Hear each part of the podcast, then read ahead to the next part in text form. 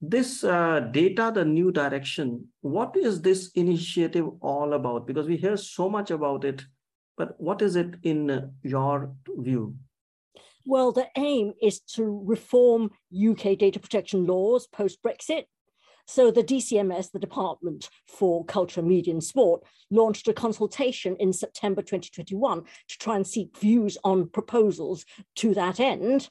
And in June 2022, the government issued its response to this consultation, taking into account um, what people had said as a result of the call for responses. And then in July, the government introduced the Data Protection and Digital Information Bill to make legislative changes to UK data protection law. So that's all in train. But it's slightly complicated in that it's not a consolidation. The bill is actually going to make changes to the UK GDPR, the UK Data Protection Act 2018, uh, the Privacy and Electronic Communication Regulations, and a few other laws. So hmm. it is a bit hard to sort of follow through all the changes. And in fact, um, the firm I'm at currently, Dentons, has produced Keeling schedules which show the tracked changes, what these amendments are to the GDPR, the UK GDPR, the Data Protection Act 2018, etc. So it's going to be much easier to follow the proposed changes in context. That's wonderful. But and before we get into what these changes are and where it improves life of citizens, I like to understand why do we need it? I mean, we have had the UK GDPR, we had the Data Protection Act, we had the Freedom of Information Act, and so on. So why do we need it? What's the objective behind this new uh, initiative? Well, to summarize what Matt Warman, the Minister for Media, Data and Digital Infrastructure, said, the objective is to realize the opportunities of responsible data use while maintaining high data protection standards. Mm-hmm. So, um, and, and if you look at the consultation from the government, five objectives are stated in there. And the first is reducing barriers to responsible innovation. The second is reducing burdens on businesses and delivering better outcomes for people. So reducing red tape, box ticking, making data protection laws more practical. Mm-hmm. Third is boosting trade and reducing barriers to data flows. The fourth is delivering better public services. And the fifth is reforming the Information Commissioner's Office and modernizing that. So quite a lot of um, objectives behind this. Indeed. And I think the bar is being set very high. And we do need to make data protection easy and business friendly. There's no doubt. And with the technology coming in, we also need to accommodate. So, absolutely.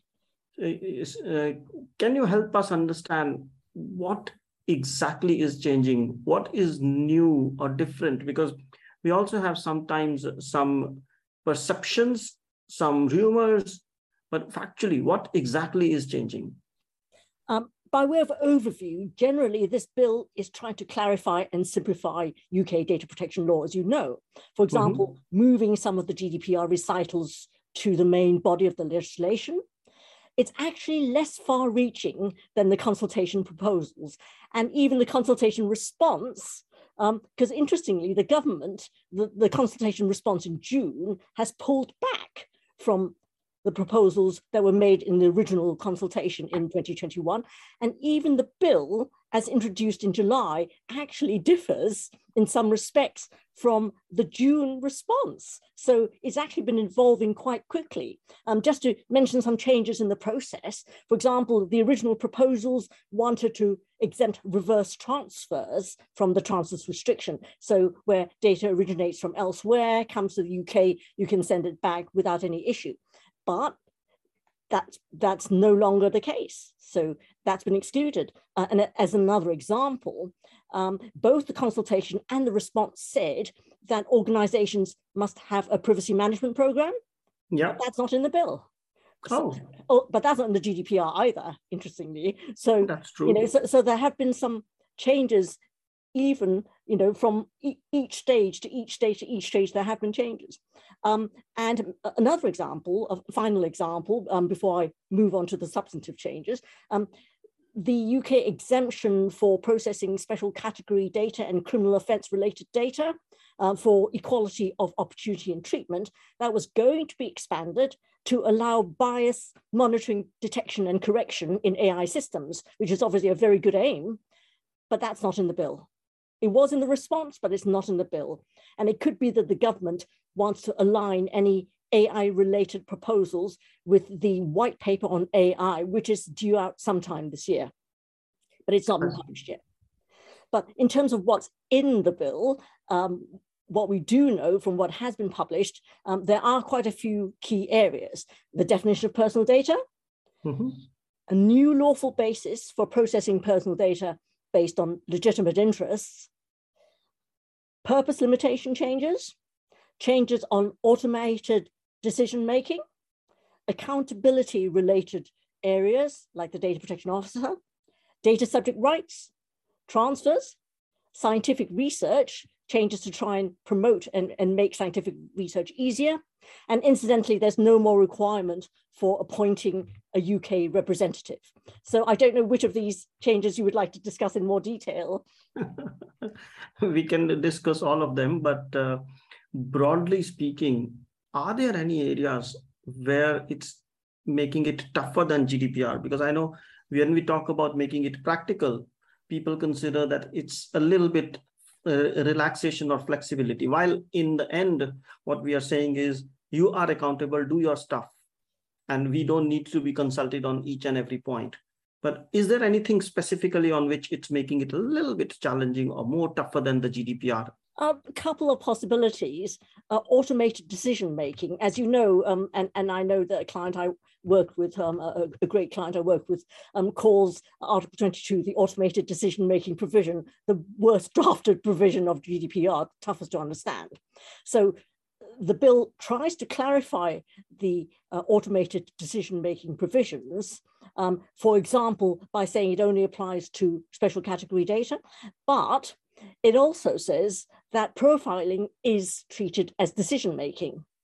Now, um, there's a lot of argument back and forth about the extent to which profiling is restricted by the ADM restriction.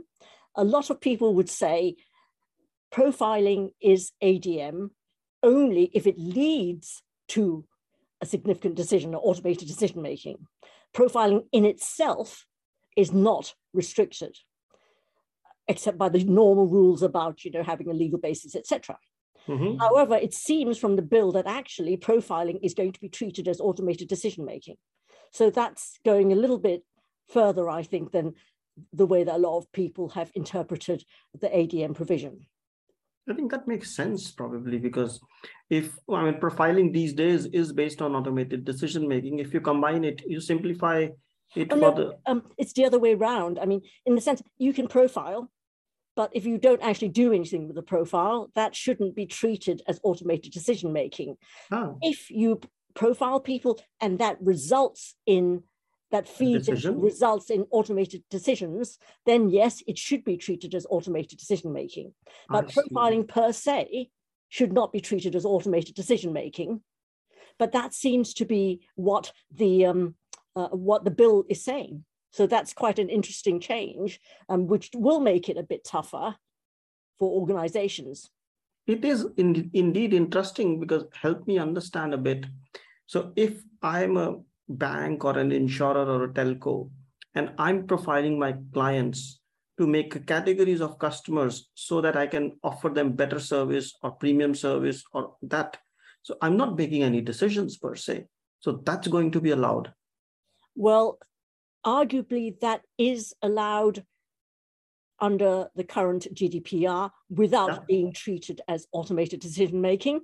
However, yeah. under the bill, the current wording of the bill, it sounds like that's going to be treated as automated decision making, even though um, that t- to me that that shouldn't be the case because if you're not making any decisions, then um, it shouldn't be treated as automated decision making. But that seems to be the way that the bill's drafting it.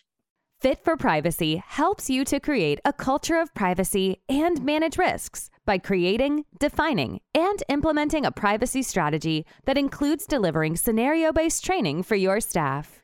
We also help those who are looking to get certified in CIPPE, CIPM, and CIPT through on demand courses, that help you prepare and practice for certification exam. Want to know more? Visit www.fitforprivacy.com. That's www.fit the number 4 privacy.com.